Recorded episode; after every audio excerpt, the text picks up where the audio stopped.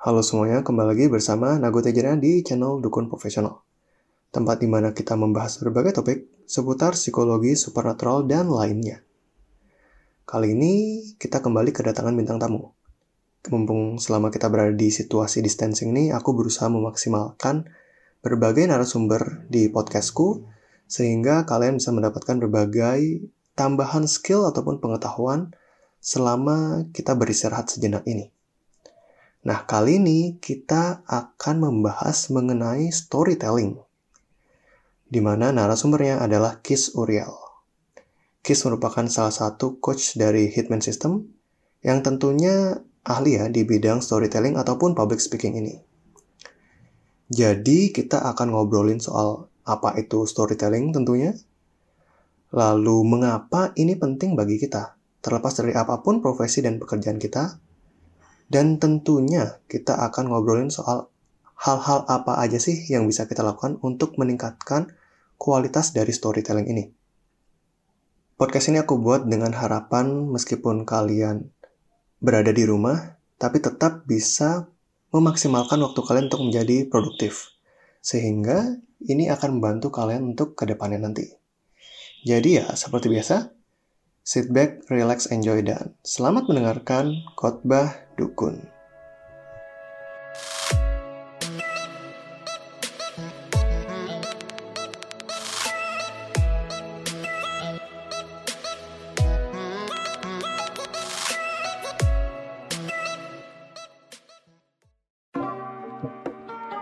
Baik, di sini kita sudah bersama Bro Kis Uriel. Bagaimana kabarnya?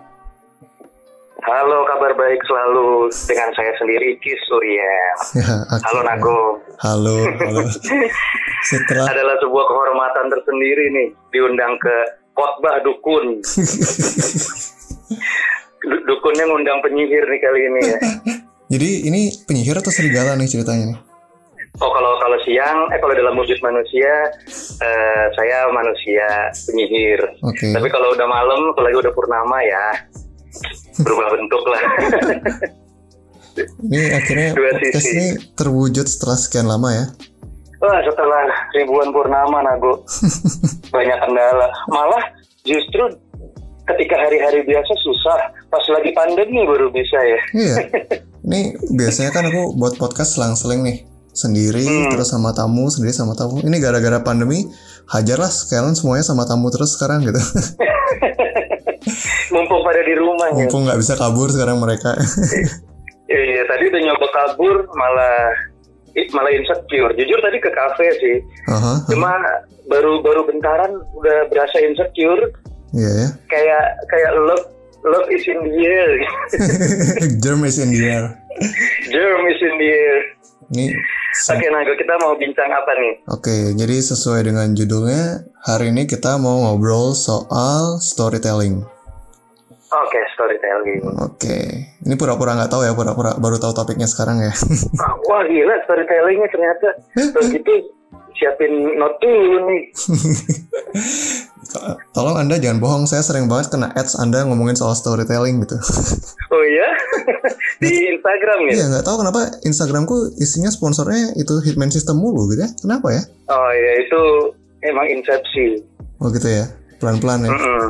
Pelan-pelan. Padahal aku follow-nya- pa- apa? Hmm. Propaganda ya. Propaganda. Padahal aku follow-nya di Twitter. Oh di Instagramku nggak ada follow padahal. Berarti memang ganas kita Ganas. bayar iklannya. Masih aktif nggak sih? Sultan. Eh kalau soal aktif sih sebenarnya udah non aktif. Jadi saya itu udah ex Mhm. relationship coach. Oke. per per dua tahun lalu sebenarnya udah non aktif karena satu dan dua alasan lah. Mhm. Jadi nggak lanjut tapi eh sorry sorry sebenarnya Hitman System itu udah eh, udah ada kelas barunya yang namanya kelas cinta. Hmm. Dan kebetulan saya nggak berpartisipasi di sana. Tapi untuk di Hitman System sendiri saya tetap eh, sebagai tokoh lah di sana. Hmm. I see, I see. Oke, Hmm. Tapi bukan berarti semua wisdom of love-nya hilang ya. Tetap Iya. melayani, Tetap share. tetap melayani permasalahan cinta yang rumit orang-orang. Oke.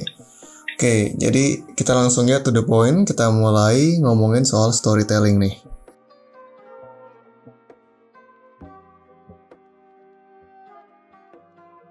Jadi ini kita mau ngomongin soal storytelling ya.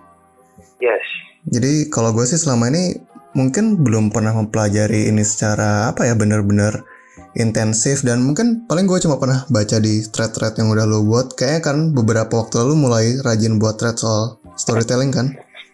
Yes, betul. Jadi ketika kita mau ngomongin soal storytelling nih, ketika kita mau mengurai dan membahas soal ini, menurut lo kita mulainya nih dari mana nih? Dari apa? Mungkin pentingnya dulu, bagaimana dia bermula atau gimana? Bisa dari dari dari apa itu storytelling ya buat buat yang belum tahu nih. Oke, okay. Okay. Jadi kita kalau membahas storytelling itu nggak pernah bisa selalu nggak pernah bisa to the point. Selalu harus harus mengenal dulu nih cerita itu apa sih, uh, storytelling itu gimana pentingnya sih? Karena orang-orang itu kebanyakan nggak sadar bahwa dibalik bukan dibalik kalau ada kebutuhan pokok manusia ada sandang ada pangan ada papan banyak yang lupa bahwa ada kebutuhan keempat nago oke okay. ini nggak bisa lepas dari keseharian kita sebagai insan manusia mm-hmm. Mm-hmm. dan kebutuhan pokok keempat itu adalah kebutuhan untuk menerima dan menyampaikan informasi dengan baik Coba bayangin hidup tanpa pangan. Coba bayangin, ya nggak mungkin kan? Nggak mungkin. Coba bayangin hidup tanpa papan, nggak mungkin tanpa juga. sandang. ya, coba bayangin hidup tanpa kita berinteraksi, tanpa mendengar cerita, tanpa mendengar kabar baru, tanpa mendengar informasi. Dalam satu hari kita menelan informasi itu jauh lebih banyak daripada kita memakai pakaian, ma uh, makan makanan maupun tinggal di rumah. Hmm, hmm, hmm, hmm. Jadi kita Dan, makhluk yang core-nya tuh memang namanya juga makhluk sosial ya. ya Informasi uh, antara sosial. satu individu dengan individu lain tuh mungkin selama ini kita take it for granted ya begitu banyaknya ya. Betul. Makanya saya selalu bilang dalam storytelling ini orang dengar kata storytelling itu kedengarannya kayak ih remeh ya cuma cerita-cerita doang, dongeng doang. Mm -hmm. Sebenarnya storytelling itu adalah sebuah seni, adalah sebuah ilmu untuk gimana kita menyampaikan atau menerima informasi dengan baik. Okay. Kebutuhan kita akan informasi itu informasi yang bagus ya. Uh-huh. Maka dari itu, kenapa kita betah berjam-jam duduk di bioskop untuk dibohongin? kita kita main main game berjam-jam untuk cerita yang kita tahu udah jelas itu fana apa sih itu mm-hmm. tahayul yeah, yeah, tapi yeah. kita menikmatinya atau kita dengerin gosip misalkan kayak kemarin tuh ada gosip skala globe skala apa istilahnya? Skala lokal lah yang soal Garuda. Okay. kita semua bersatu.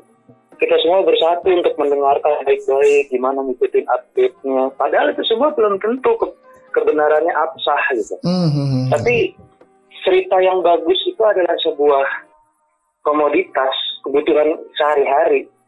Kita selalu butuh sehari-harinya tuh asupan orang yang bisa menceritakan suatu konten dengan baik dan benar. Hmm. Nah, ilmu storytelling adalah ilmu yang mempelajari gimana menyampaikan informasi dengan baik dan benar. Seperti game-game tadi, seperti film, seperti orang yang kalian anggap berceritanya bagus dan lain-lain. Hmm. Seperti itu. Jadi it's not about the content, it's about how you deliver it. Oke, okay. ya ya ya. Hmm. Jadi bahkan untuk hal-hal yang mungkin sebenarnya informasi. Jadi kan kalau kita bayangin informasi itu, itu penting, bahkan kadang-kadang hmm. untuk sebuah cerita yang kita tahu itu buatan, kita tahu itu memang direkayasa, kita pun bisa sangat begitu ya, itu itu. Hmm. Iya, bisa masuk. Karena uh, cerita yang baik dan benar itu melibatkan emosi. Oke. Okay. Dan emosi itu yang membuat kita attach. Kita jadi terikat sama cerita, kita jadi mendalami si pemerannya, kita jadi mendalami si penjahatnya, misal misalkan si Joker ya. Yeah. Kita jadi bisa mendalami semua yang ada di dalam film itu. Okay. Tempatnya, uh, monsternya, mm-hmm. uh, nuansanya dan lain-lain. Nah, art of storytelling yang selama ini gue bawain, gue bawain dalam seminar dan training, itu adalah gimana caranya untuk menciptakan uh, tata ruang seperti itu. Hmm, hmm, hmm, hmm, hmm. Untuk untuk ketika kita berbicara nih, nggak harus berdongeng. Ketika kita berbicara, kita bisa membuat audiens kita seperti menonton film. Oke. Okay. Jadi mereka duduk diem dan informasinya masuk semua ke kepala mereka. Seperti itu. Kayaknya storytelling ini seru sekali. Oke okay, oke. Okay. Jadi terbebas dari peran dia apa atau profesi dia apa, jika dia ingin menyampaikan value-nya dengan benar ke audiensnya, mau dia itu seorang sutradara, penulis, atau public speaker, atau bahkan pemateri ilmiah sekalipun, storytelling ini merupakan Bisa. skill penting untuk delivery itu gitu ya? Betul, sangat sangat sangat penting karena eh bahkan salesman juga melakukan ini semua. Benar, benar. hampir semua ranah pekerjaan. Berapa kali berapa kali gue training uh, tim salesman dari dari perusahaan ke perusahaan, okay. mereka semua sangat membutuhkan skill ini. Hmm. Bahkan nggak cuma nggak cuma sales deck, karyawan biasa pun yang yang ingin membawakan uh, PowerPoint, mau membawakan meeting, mau membawakan apa namanya uh-huh. ya presentasi, itu semua membutuhkan okay. storytelling okay. supaya audiensnya nggak boring dan message-nya nggak hilang. Hmm, okay, okay. hmm, jadi gimana cara kita mempercantik sebuah konten dan menyajikannya. Nih, nah gue uh, gue punya satu analogi yang bagus banget untuk uh, membantu perkenalan storytelling. Oke okay, oke. Okay. Uh -huh. Jadi storytelling itu di kepala orang banyak itu selalu terkait sama dongeng. -huh. Selalu. Gak tau, bukan gak tau kenapa sih tahu kenapa, tapi orang-orang selalu stick sama storytelling adalah dongeng gue pengen ngasih tahu nih lewat kesempatan berharga ini bahwasanya storytelling itu bukan dongeng. Mm-hmm. Dongeng itu adalah produk dari storytelling yang baik dan benar. Oke. Okay. Makanya makanya lu selalu ingat dongeng apa yang paling lu ingat Nago? Dongeng apa ya? Kerasakti? Kerasakti itu dongeng Kerasakti. Nah, bisa, bisa. Kerasakti itu termasuk dongeng masuknya ke mitos sih, dia mitos okay, dan okay. parabel Oke. Okay, okay. Tapi value-value di dalam kisah kerasakti itu dengan mudahnya kita tangkap. Hmm, hmm, hmm, dia dia bandel tapi baik hati, dia dia berontak tapi juga punya alasan, tapi dia setia dan lain value-value lain yang bisa kita petik dari sana. Ya ya ya ya. Dan oh nah. kalau nggak salah memang ketika itu menjadi sebuah dongeng itu juga menjadi cara sebuah budaya atau kelompok budaya tertentu mewariskan nilai-nilainya untuk generasi-generasi berikutnya gitu iya, ya. dibawa ke generasi berikutnya. Okay. Karena karena memang dari zaman batu pun ketika pertama kali bahasa itu ditemukan hmm. Dari yang tadinya kita cuma au au au au hmm. ketika udah ada sistem bahasa yang tercipta pertama kali adalah cerita. Oke. Okay. Si si orang si si orang Goa yang ini nemu eh, nemu ini nemu hutan yang banyak buahnya misalkan dia harus dia harus menyampaikan ke orang di suku di sukunya itu orang-orang Goa lainnya nah dia harus menceritakan ada apa aja di hutan tersebut supaya nggak membahayakan yang lain. Hmm. harus cerita bahwa ada buah-buahan warna merah muda ada buah-buahan yang kayaknya matang-matang buat dimakan dan aman. Dan orang-orang di sana langsung oh oke okay nih ketika udah terbawa ceritanya barulah mereka membuat sebuah action. Dan terus terus menerus cerita demi cerita demi cerita demi cerita sampai ditemukan lukisan goa sampai ditemukan cara menulis di prasasti sampai ditemukan hmm. teks di Mesir sampai akhirnya ditemukan komputer yeah, yeah. sampai akhirnya ditemukan PowerPoint dan lain-lain. Itu semua apa? Itu semua hanya berbeda alat doang. Oke, okay, oke. Okay. Tapi sebenarnya intinya sama. Gimana caranya menyampaikan informasi dengan baik dan benar oh. bendanya bendanya doang yang jadi lebih praktis. Hmm, oke oke oke. Baik. Kenapa? Seperti itu. Nah uh, analoginya adalah seperti masak. Jadi lu bisa masak nggak nago? Hmm, enggak sih. Gue masak gue terbatas kemampuan masak gue terbatas. Bisa masak kan? Ya. Kayak semacam telur ceplok, Telur mie gitu ya. telur mie. Ya, itu itu udah termasuk masak loh. Oke oke. Begitu juga dengan storytelling. Semua orang itu bisa storytelling, sekalipun cuma cuma merebus air, cuma masak indomie. Semua orang bisa bercerita. Tapi yang membedakan antara si pencerita yang baik, pencerita yang storyteller nih, sama kan orang biasa yang punya kemampuan storytelling doang, itu bedanya sama kayak kita dan para chef. Hmm, hmm, hmm. Bedanya di pengetahuan, di pencara penyajian, di estetika, seperti itu. Jadi eh, kita ini cuma bisa masak yang simpel-simpel aja, kayak bercerita yang simpel-simpel aja. Sedangkan para chef itu bisa mendandani kontennya, bisa memasaknya dengan baik dan benar, menarasikannya juga dengan smart. Hmm, hmm, hmm, hmm. Pemilihan kosakatanya juga seperti dia memilih bumbu, bumbu mana yang pas. Kalau kebanyakan cabenya ya pasti kepedesan. Kalau kalau nasinya kurang matang ya pak seperti itu. Jadi banyak banyak ilmu-ilmu minornya yang sama seperti dunia kuliner. Oke. Untuk menciptakan masakan yang enak itu banyak sekali faktornya.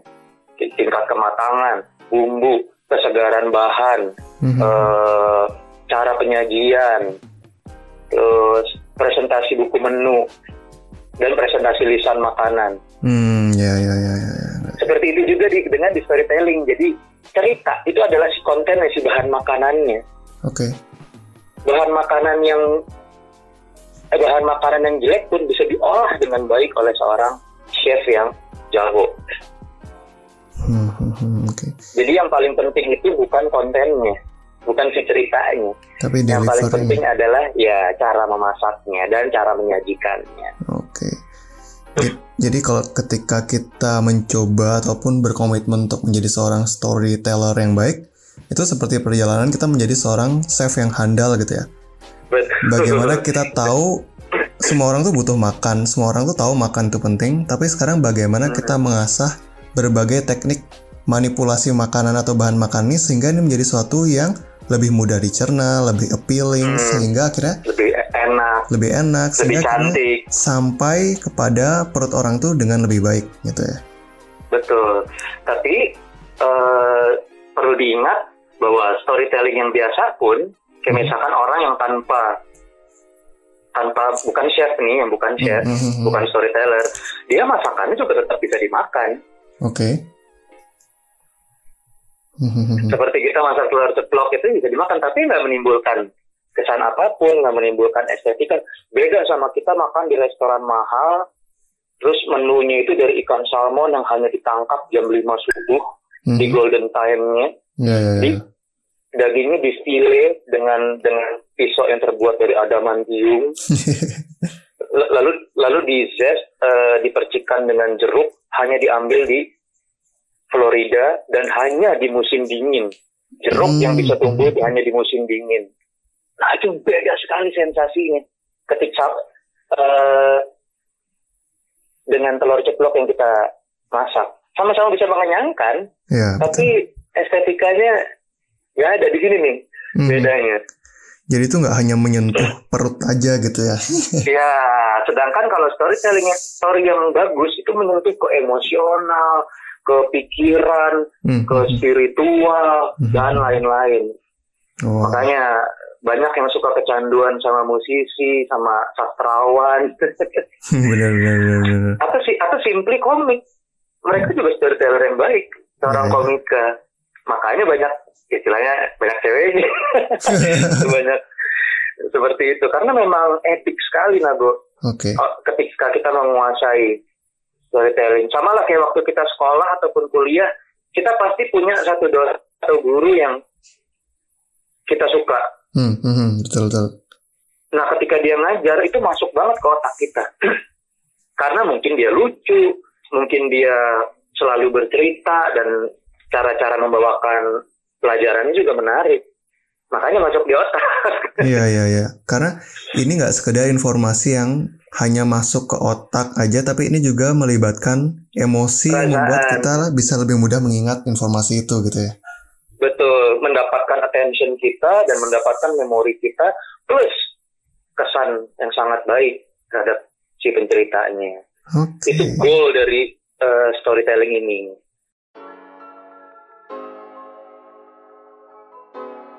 Ketika sekarang nih kita mau menjadi Mhm. seorang chef handal itu, sekarang ketika kita mau menjadi seorang apa istilahnya profesional storyteller atau storyteller yang baik, Storyteller yang baik sih. storyteller yang baik. Oke. Itu Hmm, seorang apa yang storyteller. itu kira-kira apa yang kita harus perhatikan di awal? Ada mungkin ada apakah ada beberapa aspek atau kayak gimana?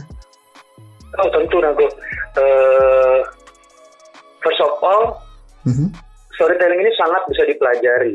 Oke, ya. Mm-mm. Mungkin ada yang memang udah dari lahir eh, dia dibentuk di keluarga yang sangat talkative, Mhm. jadinya dia akhirnya terbiasa untuk berbicara dan seiring dengan waktu dia jadi storyteller dengan sendirinya.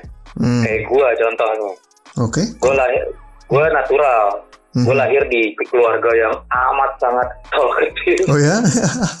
Semuanya talkative semua dari kecil memang udah dibiasakan berbacot dan berhayal ria. Oh serius? Jadinya iya, jadinya ketika dewasa ya wajar ketika gue dapat kemampuan ini. Mhm. Jadinya gue pakai untuk eh, coba gue kristalisasikan dan coba gue bawa ke ranah profesional. Ternyata eh, respon orang-orang sangat antusias karena nggak banyak yang seberuntung gue Privilege ini. Mhm. Jadi gue memutuskan untuk men-share ini kalian juga bisa nggak ada kata terlambat. Mhm. Nah, jadi kalau misalkan mau belajar, yang paling pertama seperti di dunia masakan, yang Oke. paling pertama kita harus kenal apa sih? Kenal Kenal bahan. bumbu dasar deh. Oh bumbu Bah- dasar. Oke. Bahannya kita udah ada nih. Oh ya. ya, Oke. Bahannya adalah si cerita. Oke. Yang kita perlu pahami adalah ya yang paling basic yaitu like, uh, salt and pepper, Garam kayak gitu ya. Garam dan lada lah istilahnya. Cuma Mhm. Mhm. kalau Indonesia kayaknya lebih ke garam aja sekali ya. Garam ya. Eh, oke. Gimana caranya memakai garam dan gula lah. Oke oke oke. Jadi ini Garam yang dan- basic itu ya. Ini bumbu seasoning yang Hmm. paling basic.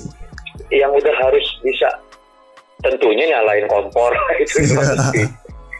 Cuma bumbu yang paling basic yaitu eh, garam dan gula itu wajib untuk Mhm. paham. Di dunia storytelling, Mhm. garam dan gula itu adalah ekspresi dan intonasi. Oke.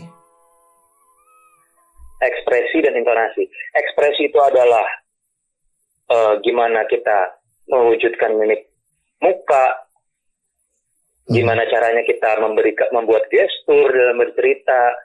Nah, Hmm. muka itu muka itu harus sebelum kita masuk lebih dalam ke ekspresi. Kebanyakan orang-orang itu yang yang datang ke gua buat konsultasi gimana supaya bisa Iya. bercerita dengan baik. Itu selalu gua tes untuk mereka harus cerita, Oke. cerita sesuatu yang paling mereka suka dan paling mereka paham. Hmm. Hobi lah, game, eh, mungkin film atau cewek ceweknya Mhm. gue bebasin mereka buat cerita dan yang paling sering 90 91 persen Oke. itu mereka selalu bercerita dengan datar Ah, ya ya ya ya ya. matanya datar nggak ada gerak nggak ada gerak hidung nggak ada gerak bibir ya minimal banget lah giginya nggak kelihatan Mhm. dan dan nggak hidup Hmm, hmm. gimana bisa menyam gimana hasilnya ditangkap dengan baik kalau misalkan eh, si filmnya aja pemeran-pemerannya dan sinematografinya nggak bagus gitu Hmm, ya ya ya. ya. yang yang paling harus diperhatikan pertama adalah ekspresi wajah berhubung kita nggak bisa kelihatan muka ya Ya, jadi ini. gue gue harus gue harus eh, lihai mungkin nih mem- memberikan bayangannya Hmm, kayak gimana nih kayak gimana?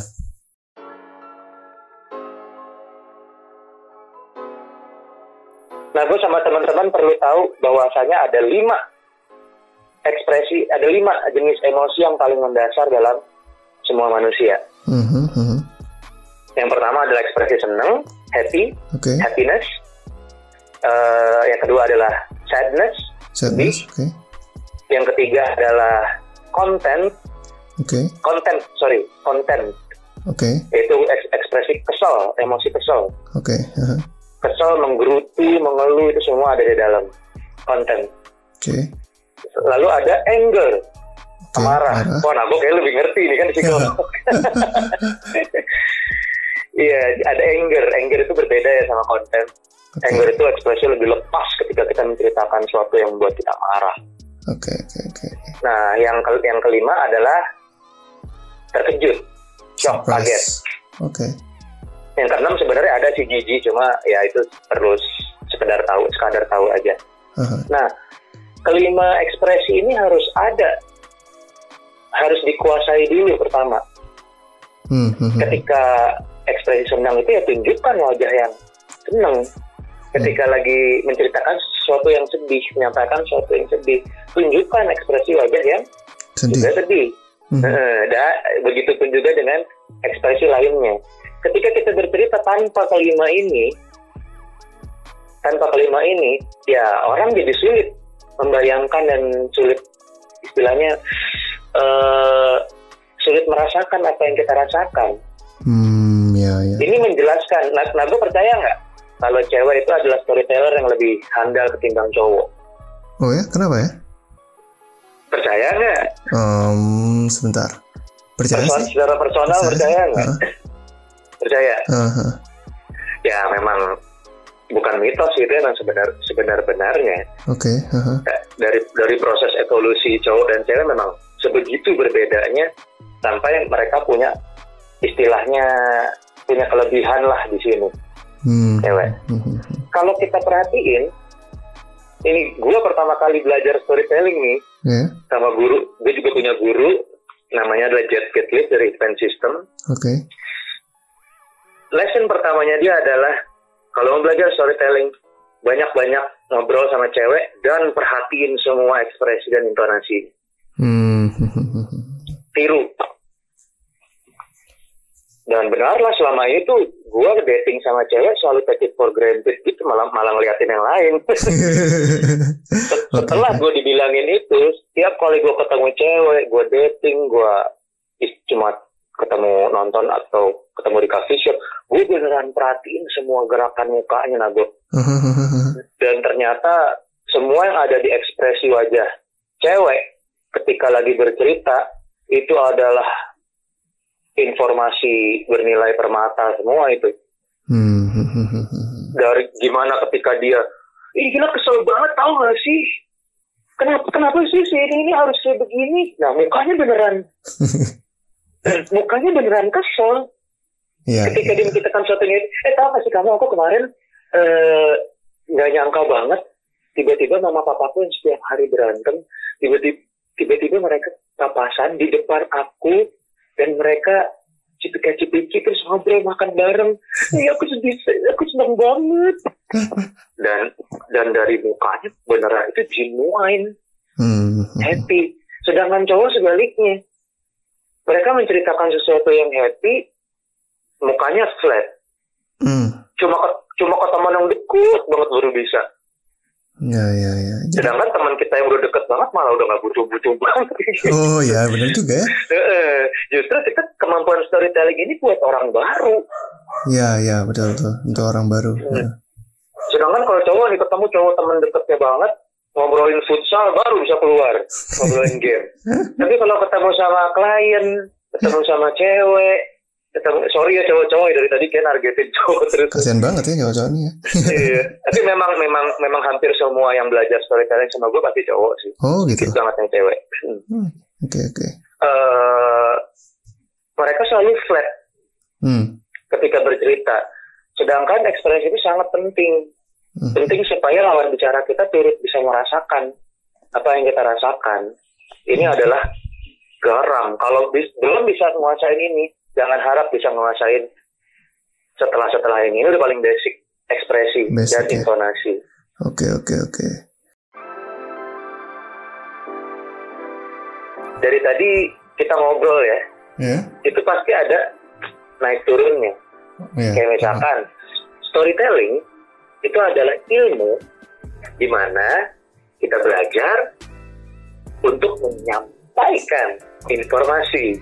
Itu adalah naik turun, Ada naik turun. menyampaikan Ada jeda, ada penekanan gitu ya. ada jeda, ada penekanan, ada punktuasi dan lain-lain. Itu seiring itu seiring dengan ekspresi bisa dikuasai sih. Soalnya Hmm. ekspresi dan intonasi ini berjalan seiringan. Oke, oke, oke. Tapi yang paling penting nomor satu memang ekspresi sih. Ekspresi dulu. Intonasi lebih, eh, intonasi itu lebih ke gimana mengikat indera pendengaran audiens. Hmm, ya ya, biar menarik attention, biar nggak apa ya sekedar flat aja dan dia nggak tahu yang mana harus diperhatikan, yang mana enggak gitu. Iya, karena sehari-hari ini ketika kita lagi ngobrol nih, itu distraksi itu banyak sekali. Kayak Hmm. orang lewat, ada yang jatuhin piring di belakang, ada yang teriak, ada yang ada yang lagi video call, ada musik, banyak sekali dis- distractionnya. Hmm, Nah, intonasi adalah tools untuk membuat lawan bicara kita itu fokus ke kita. ya.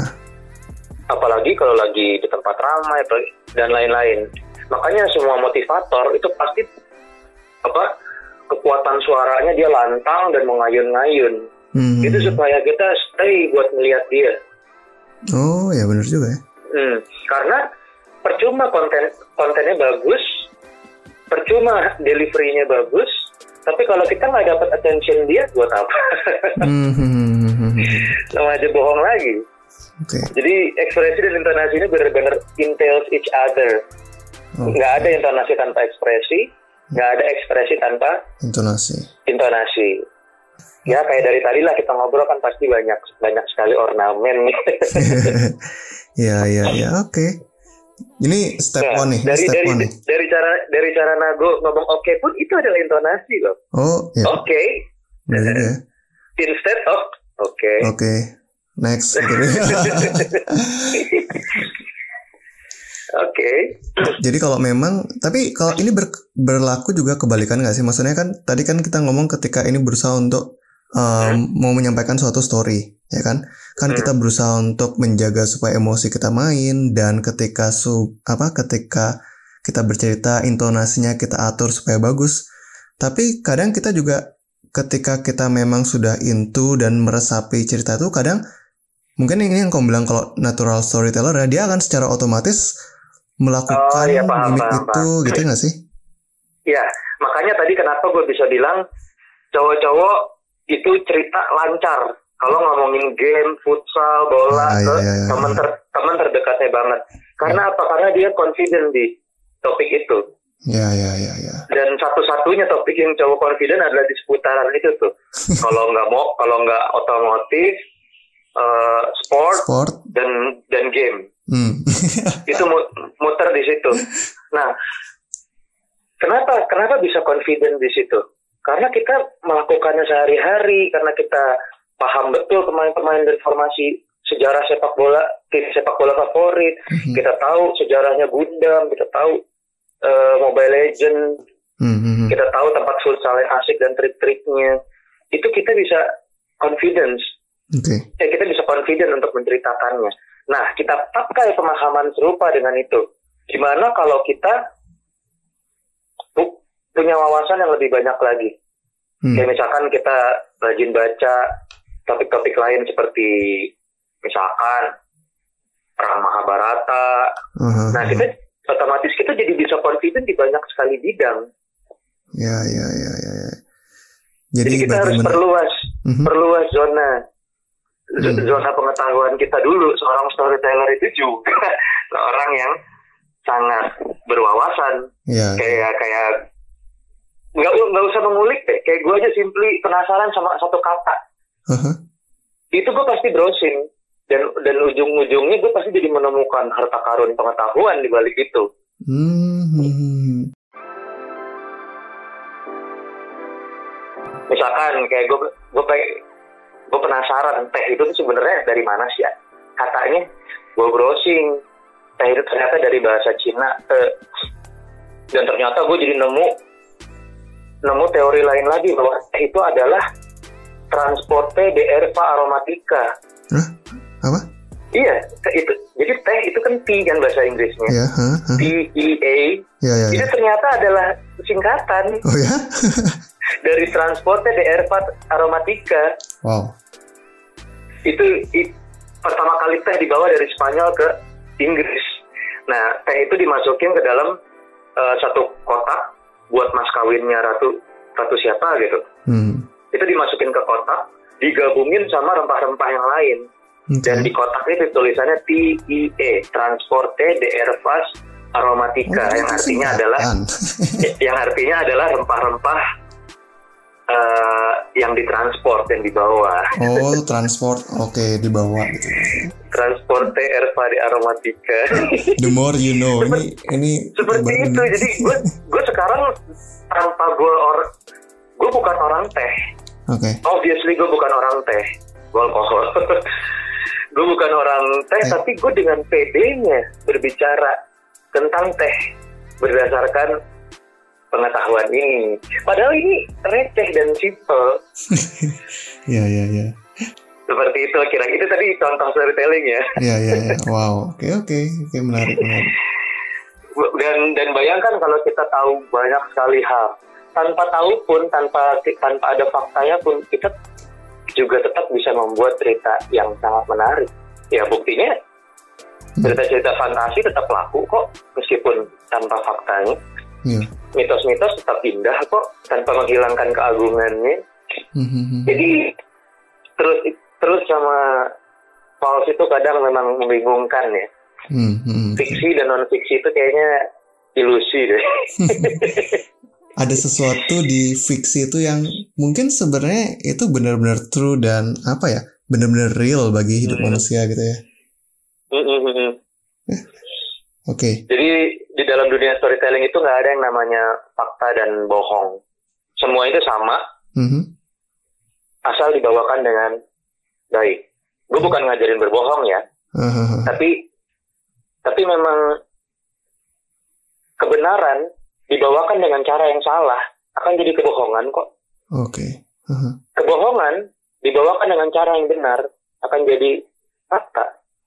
Hmm, hmm, hmm. Jadi intinya di, tetap di way you tell your story, the best story win. Hmm, Oke. The best story. Seperti itu filosofinya. Oke.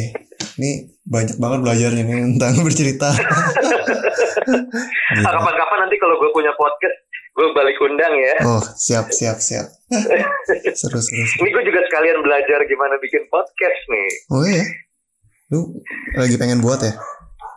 Eh, udah udah ada di resolusi sih, tapi sedang mengarah ke sana. Oke. eh, ini kita seru. Ini kita dari tadi ngomong sampai mana sih? Salt and pepper ya? Ya, salt and pepper. Oke, oke. Mau ke bumbu berikutnya nih. Eh, Oke, siap. Ya nggak bisa banyak-banyak sih karena karena kan eh kebetulan gue punya kelas di kelas itu tuh gue menjelas menjelaskan sebuah konsep namanya smooth saying. Ya, ya. Smooth saying spell. Smooth smooth saying spells. Smooth saying itu gue ambil dari kata sooth saying. Sooth saying itu adalah storyteller Oke. di zaman dulu. Sebutannya dulu sto- storyteller itu soothsayer. Hmm. Dia yang berbicara kebenaran. Oh. Dia yang berbicara dengan menenangkan. Itu namanya soothsayer. Oh, oke. Jadi goalnya storytelling ini adalah kita menghibur audiens supaya dia bisa menangkap maksud kita. Kebanyakan orang bercerita tuh udah kebanyakan mikir feedbacknya duluan. Oh, Aduh nanti dia suka nggak ya sama cerita gue? Aduh dia dengerin nggak ya? Aduh pesan gue nyampe nggak ya? Aduh gue bisa memanipulasi dia nggak ya? Kebanyakan mikir betul, sampai betul. lupa. Sampai lupa goal utamanya dari bercerita itu sebenarnya. Ya selain menyampaikan informasi tapi juga harus memang menghibur pendengarnya dulu. Hmm, hmm, hmm, hmm, karena pendengar itu nggak bisa nangkap informasi tanpa attentionnya. Kita pegang lah istilahnya. Ya, ya, ya. nah cara buat memegang attention dia adalah dengan menghibur dia menghibur telinganya menghibur matanya Hmm. menghibur pikirannya seperti itu. Nah di kelas gua mengajarkan untuk bisa menghibur dulu sebelum bercerita. Hmm, hmm, hmm, hmm, menghibur ya. Gue gue nggak bisa bongkar lebih banyak nih, jadi Iya. sorry Tenang, baru survei-surveinya aja.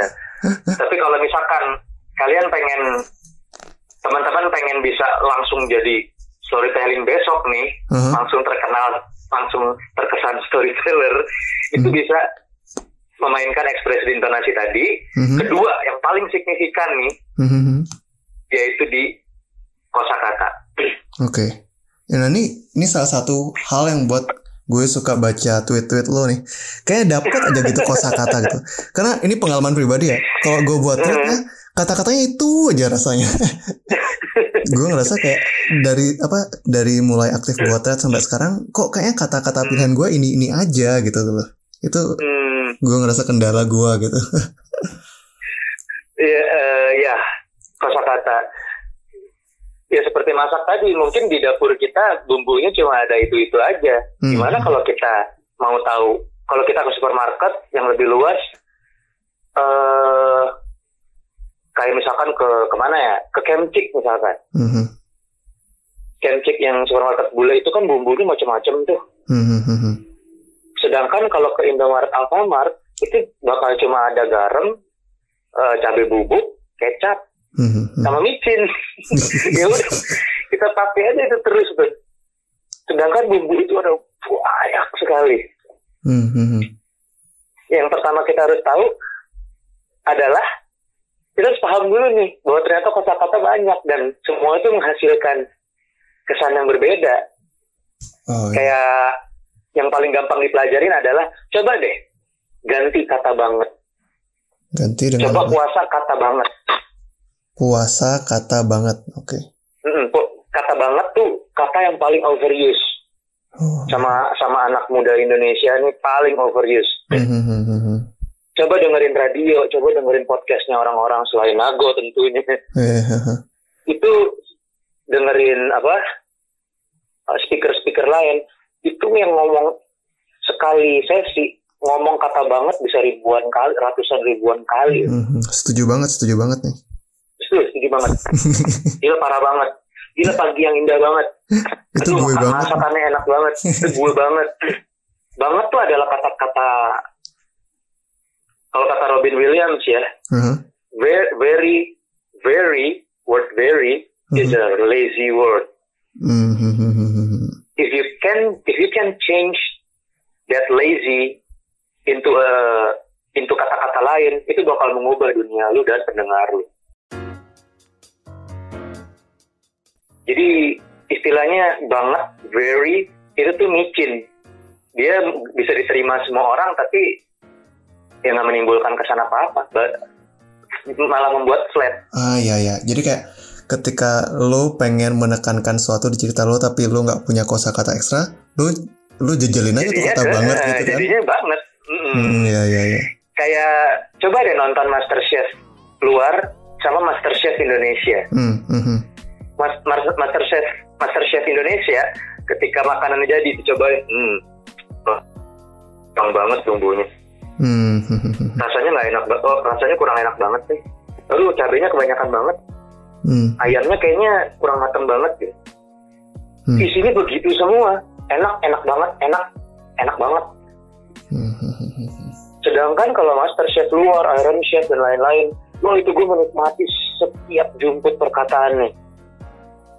Hmm, kayak ya itu tadi ketika gue menjelaskan salmon itu rasa salmon tuh gimana sih? Masa salah? Rasa salmon itu ada ada hambarnya, Ya. ada rasa manis alaminya, ada rasa air tawar yang udah bisa yang udah di purify, ada eh, ada rasa lengket, tapi lengketnya itu kalau kita pejemin mata itu rasanya kayak matahari terbit. Hmm, mhm. matahari ada matahari kecil yang lagi terbit di lidah kita itu rasa daging salmon Hmm, mhm. Wow. itu entah kenapa meskipun kata-katanya ribet fancy tapi langsung kebayang di sense di indera kita Iya iya iya. Jadi nggak hanya sekedar memainkan, misalkan ngomongin makanan nggak hanya sekedar memainkan sensasi yang di mulut, kita juga bisa memainkan dengan sensasi indera lain kayak mata, Iya. gitu kan ya. Bisa karena li- lidah sama hidung itu pasti eh, nggak banyak kata yang bisa melambangkan. Jadinya Oke. tetap tetap mengandalkan bentuk suara, tetap mengandalkan bentuk visual. Oke oke oke. Nah, coba kayak misalkan jelasin, nah gue bisa nggak jelasin aroma misalkan aroma stick. Aroma stick. Heeh. Hmm, Wangi banget, kenapa? Wangi banget gitu. wangi banget. Kayaknya ini enak banget gitu. Atau meng- menggo- menggoda banget. Nah, Menggoda banget. Gitu itu. Makanya gue pernah bikin bikin thread juga kan tentang sama kata cantik juga itu udah overuse. Iya, iya, sedangkan itu. kalau sedangkan ungkapan untuk sesuatu yang cantik itu banyak sekali, sama seperti rasa, sama seperti suara, sama seperti bentuk visual. Nah, sebelum repot-repot kita mencari kosakata untuk satu dua hal, Hmm. lebih baik kita fokus dulu ke kurangi deh ngomong banget. Oke. Ya, ya. Ini ini adalah hal paling empirik yang bisa dilakukan sekarang. Hmm. Dengan mengurangi kata banget tuh kita terstimulasi untuk mencari alternatif kosa Betul. kata kosakata Hmm. lain gitu. otak kita muter buat nyari substitut apa kata penggantinya. Nah, ketika kita muter otak, kita jadi nemu mulai ke recall nih buku-buku yang pernah kita baca, Hmm. film-film pernah kita tonton. Ya. Itu malah melahirkan nyarinya satu kata malah melahirkan puluh kata baru. Hmm, betul betul betul. Seperti itu. Ya, ya, itu salah satu Jadi eh, mi- misalkan ngom coba misalkan cantik banget, kata gantinya apa? eh, Elok bisa, elok, elok. bisa indah, memukau. Eh, memukau, hmm. memikat, Kata eh, enak banget bisa diganti dengan enak banget bisa diganti dengan apa ya? Menggoda lidah, menggugah, menggugah selera. Rasanya menggugah selera, rasanya meliuk-liuk di lidah, Oh ya. rasanya rasanya bikin gigi ngedance, Hmm, hmm, betul betul betul. teksturnya bi- bi- bisa bikin gigi tuh ngedance, atau misalkan bikin perut langsung pesta pora, Oh iya banyak betul. sekali. betul. Wah, banyak sekali ekspresi. Kalau nggak nemu kata ya gunakan ekspresi. Intinya jangan kata banget. Iya, Apa pun iya. boleh selain Hmm. banget. Hmm. Tapi kayak kesannya kayak ah itu kan kita harus mencari apa? Kita harus baca banyak banget buku dan lain. Tapi sebenarnya kalau dengan mulai pause kata banget ya pasti ada kok beberapa alternatif kata yang sebenarnya kamu Mm-mm. punya gitu nggak sih? Kita nggak sebego itu kok. Iya. uh, uh. Cuma males aja. Oke oke. Coba coba deh, coba satu hari. Eh, mungkin di awal susah kali ya, pasti kelepas itu kata banget. Hmm. Tapi sekali dua kali nggak apa-apa. Hmm. Tapi ketika kita udah sadar too much, kita langsung stop. Itu cara latihan. Hmm. sama kayak latihan body language kan pasti kita kebawa bungkuknya pasti kita kebawa kebiasaan kita tapi ketika kita sadar kita benerin di tempat baru kali-kali bakal jadi habit Oke. ini, ini- ini juga berkat podcastnya Nago yang tentang habit nih Ternyata tahu juga.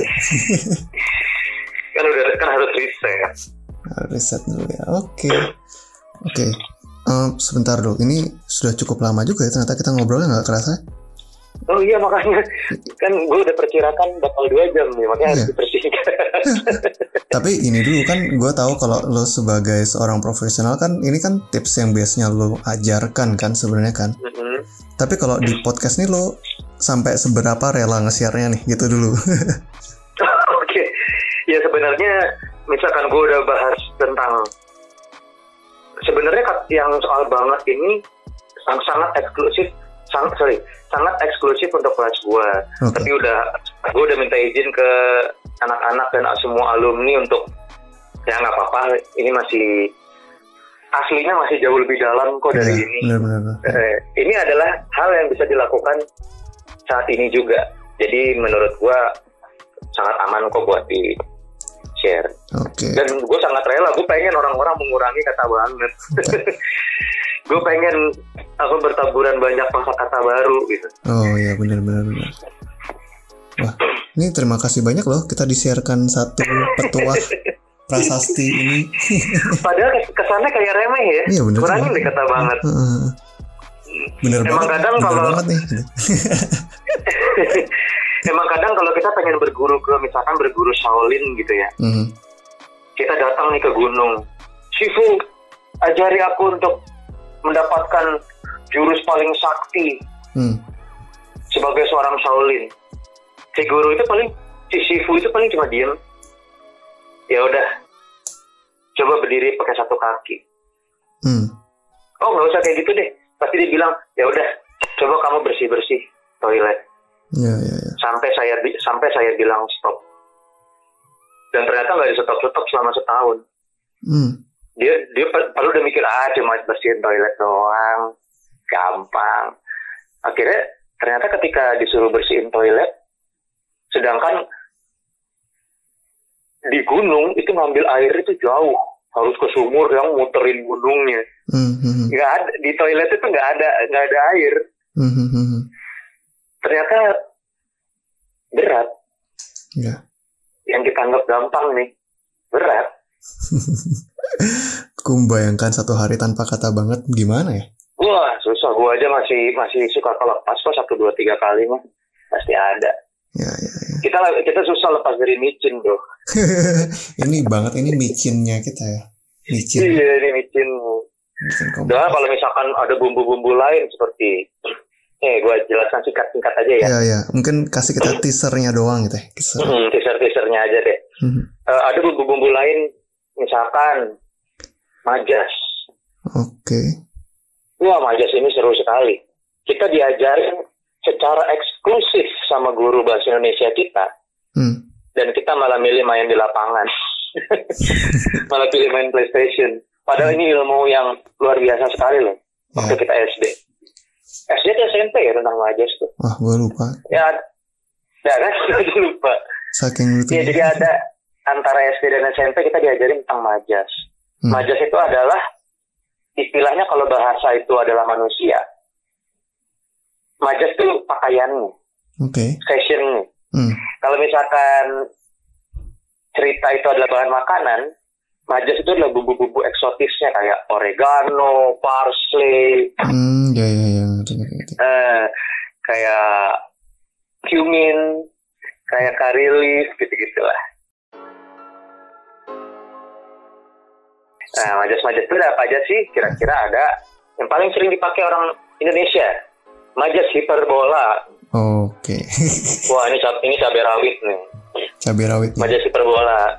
Kayak misalkan mau ngomong mau ngomong kamarnya luas. Eh gila kamar kamar gue tuh luas. Hmm. Daripada ngomong luas banget, Ya. mendingan kita bilang, wah kamar gue sih luas. Dari dari dari pintu mau ke kasur aja mesti naik motor. Ngerti, ngerti, ngerti.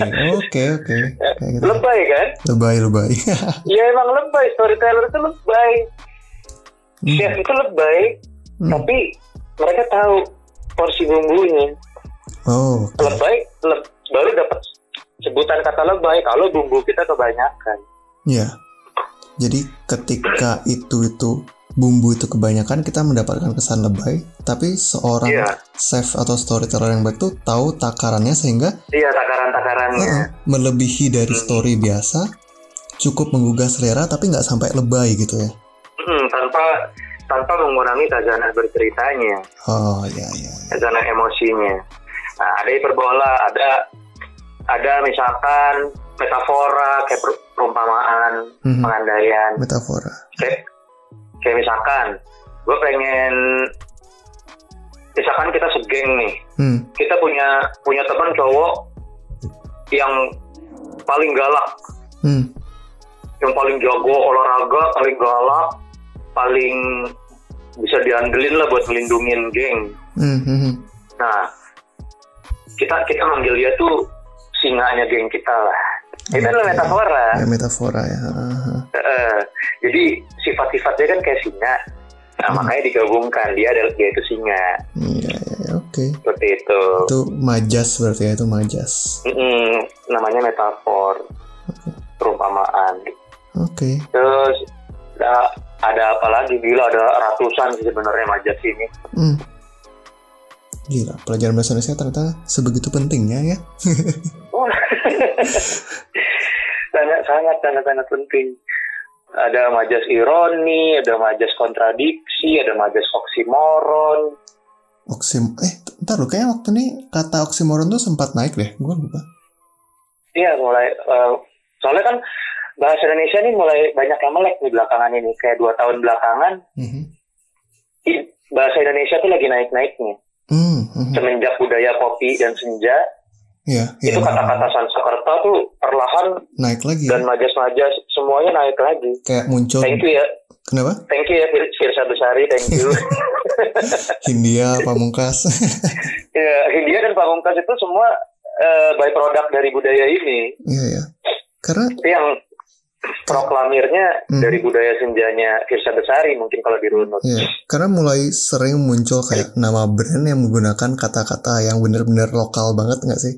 Iya, kayak misalkan eh, prasangka kopi. Kalau zaman dulu kan yang keren yang bahasa Inggris gitu. Sekarang yang kembali Iya. ke bumi gitu kayaknya ya. Mhm. Atau misalkan nama brand clothing Sangkakala. Iya, iya, iya. Wah, asik nih mulai naik nih. Iya, makanya ini adalah kesempatan untuk belajar storytelling yang paling pas. Hmm. Karena kita udah nggak harus repot-repot belajar storytelling terus belajar bahasa Inggris, tapi kita cukup belajar bahasa Indonesia dan storytellingnya aja udah Udah cukup ya? udah udah bisa karena sekarang bahasa Indonesia aja udah keren, Iya. udah banyak kok Itu ya, sekarang bahasa apa padanan-padanan yang bagus. Mhm.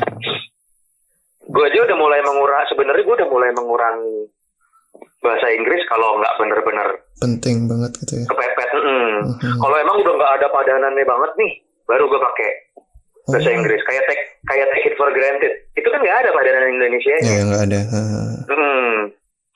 Jadi tetap harus take it for granted. Hmm, hmm, hmm, hmm, hmm. Seperti itu. Sedangkan yang lain-lain udah Ada. udah mulai, mm-mm. udah mulai pakai padanan. Kayak waktu ini yang gue lihat itu loh yang apa sih? Zodiak pakai kata-kata bahasa Indonesia gitu ya. Iya.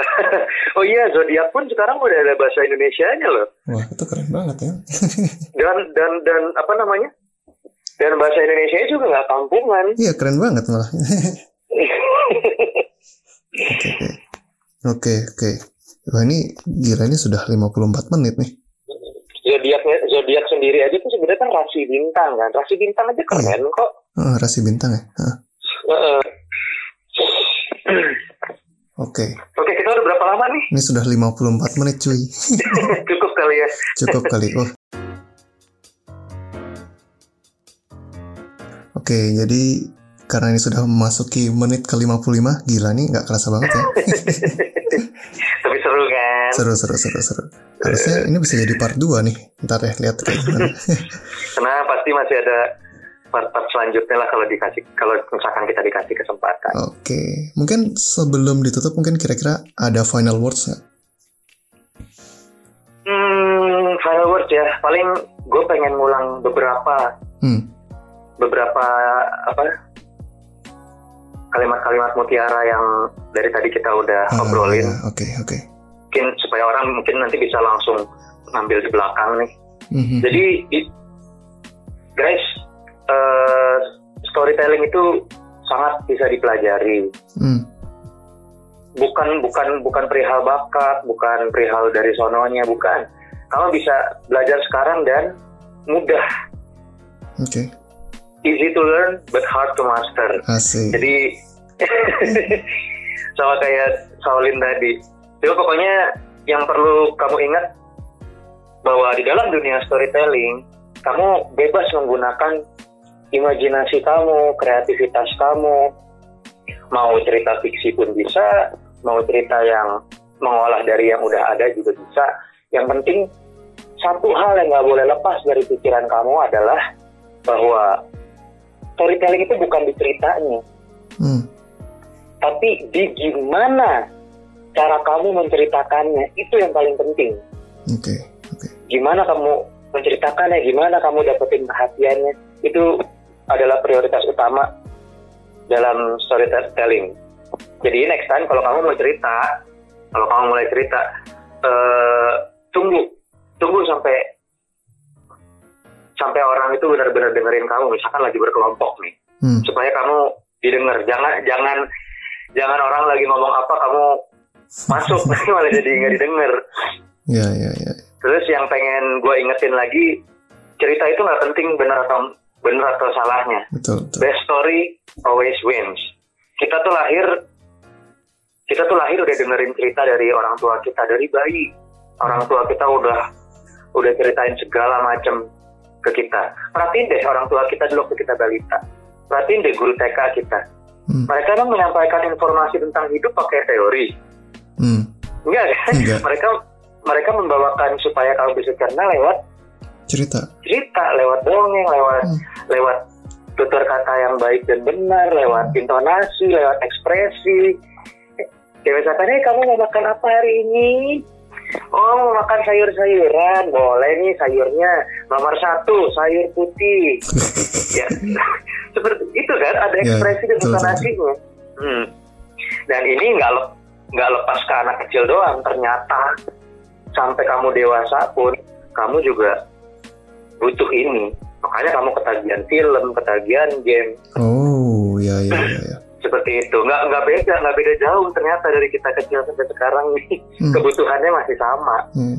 Jadi, sama seperti lukisan goa tulisan teks prasasti lain-lain hanya berubah metodenya aja hmm. tapi kebutuhannya nggak berubah ya, ya, ya. Kebutuhan kita akan itu, itu yang membuat kita merasa sangat dimanjakan dengan menonton film, mendengarkan orang Yes. ngomong gitu ya. Oke. Hmm. dan satu pesan lagi terakhir Oke. Kalau kamu punya cerita apa nih? Cerita misalkan kamu ngalamin liburan yang asik, eh, ngalamin hangout sama orang atau kisah cinta yang paling seru. Coba deh mulai dicatat. Hmm. Oh, ya benar. juga. Poin-poin poin-poinnya aja, kerangka-kerangkanya aja. Buat notes gitu ya. Mm-mm, buat notes aja. Coba deh tulis. Nggak perlu jadi tulisan panjang, cukup satu paragraf, setengah paragraf juga oke. Yang penting kamu ingat pointernya. Ini bakal helps a lot dalam perkembangan kamu bercerita. Iya. Istilahnya kalau penyihir, dia nyatet mantra ke Ya, ya, ya. buku buku sihirnya. Jadi ketika dia mau ngeluarin mantra itu lagi kelak, Tinggal lihat itu dia ya. ting- tinggal sebut mantra itu udah ter- udah tercatat, nggak Hmm. menguap. Oke. Seperti itu. Jadi Oke. mulai write your stories kecil-kecilnya. Wah. Dan ini bisa digunain nanti buat approach klien, buat eh, ketemu next lover, atau buat ketemu apa pun, atau buat ceritain ke anakmu, kelak banyak sekali kegunaannya. Oke. Thank you banget Bro Kis Uriel atas bagi ilmu yang luar biasa ini, membagi prasasti ini. Asik prasasti membagi apa bagi-bagi mantra. ya, bagi-bagi mantra. Kalau Iya. prasasti mah berat banget dibagi-bagi ya. iya, dilempar-lempar, diginiin. Oke, oke. Thank, thank you juga Nago buat eh, atas kesempatan Oke. bisa hadir di khotbah dukun. Asik. Semoga ada khotbah dukun bersama case berikutnya dan semakin ramai juga subscribernya dan segala doa yang terbaik lah. Asik. Oke, eh, mungkin untuk penutup biasanya aku selalu ngarahin lagi ke narasumbernya kira-kira kalau orang mau belajar tentang ini atau mau mungkin ngelihat berbagai ilmumu yang lainnya itu bisa cari tentang kamu di mana. Oh oke, thank you thank you. Sementara sementara sih untuk mau mendalami storytelling lebih lanjut bisa cek di Twitter saya Mhm. buat teman-teman. Jadi cek di Twitter atau di Instagram di situ nanti ada link. Oh udah nggak boleh ngomong Inggris ya? Ada Pranala. Oh itu Pranala, Pranala tuh link. Wow. bisa Tahu. bisa Pranala bisa tautan. Oh ya tautan kok tautan tahu. Oke. Hmm. Tapi lebih lebih lebih cantik kayaknya Pranala. Oke. Ya jadi bisa lihat di tautan atau Pranala di bio saya teman-teman. Di situ nanti ada kelas bisa bisa join di situ. Bakal bakal disambungin ke kelas cinta atau hitman system nanti. Mhm, mhm. Nih buat yang beneran mau serius menggenapi takdirnya sebagai pencerita yang handal. Tapi kalau mau misalkan mau seru-seruan, mau dapetin daily dose of storytelling skills, ya paling follow saya di Twitter atau enggak di Instagram. Cuma Instagram lagi rekonstruksi. Nantinya Twitter bakal jadi buat sehari-hari, Instagram yang bakal buat sumber informasi storytelling. Oke. Jadi follow aja. Jadi follow aja dulu di @kisuriel K I S U R I E L. Oke. Instagram dan Twitter sama. Oke, sip. Jangan, jangan segan-segan buat secuil dua cuil lah, nyolek. Klik tombol follow itu, ya. Klik tombol follow di bawah ini ya, yang mana bawahnya? Oke, nah gue sekali lagi makasih banyak ya. Oke, aku yang thank you banget, Good. Good luck buat semua program-program psikolog khotbah dukun. Asik. Oke. Until next time, thank you. Ya, sampai ketemu di lain kesempatan. Asik. Selamat bercerita. Kamu baru saja selesai mendengarkan salah satu episode dari Khotbah Dukun. Sebelum pergi, jangan lupa untuk cek khotbah-khotbah lainnya yang mungkin bisa membantu kamu memahami dirimu atau memahami dunia lebih baik. Sampai jumpa di podcast berikutnya.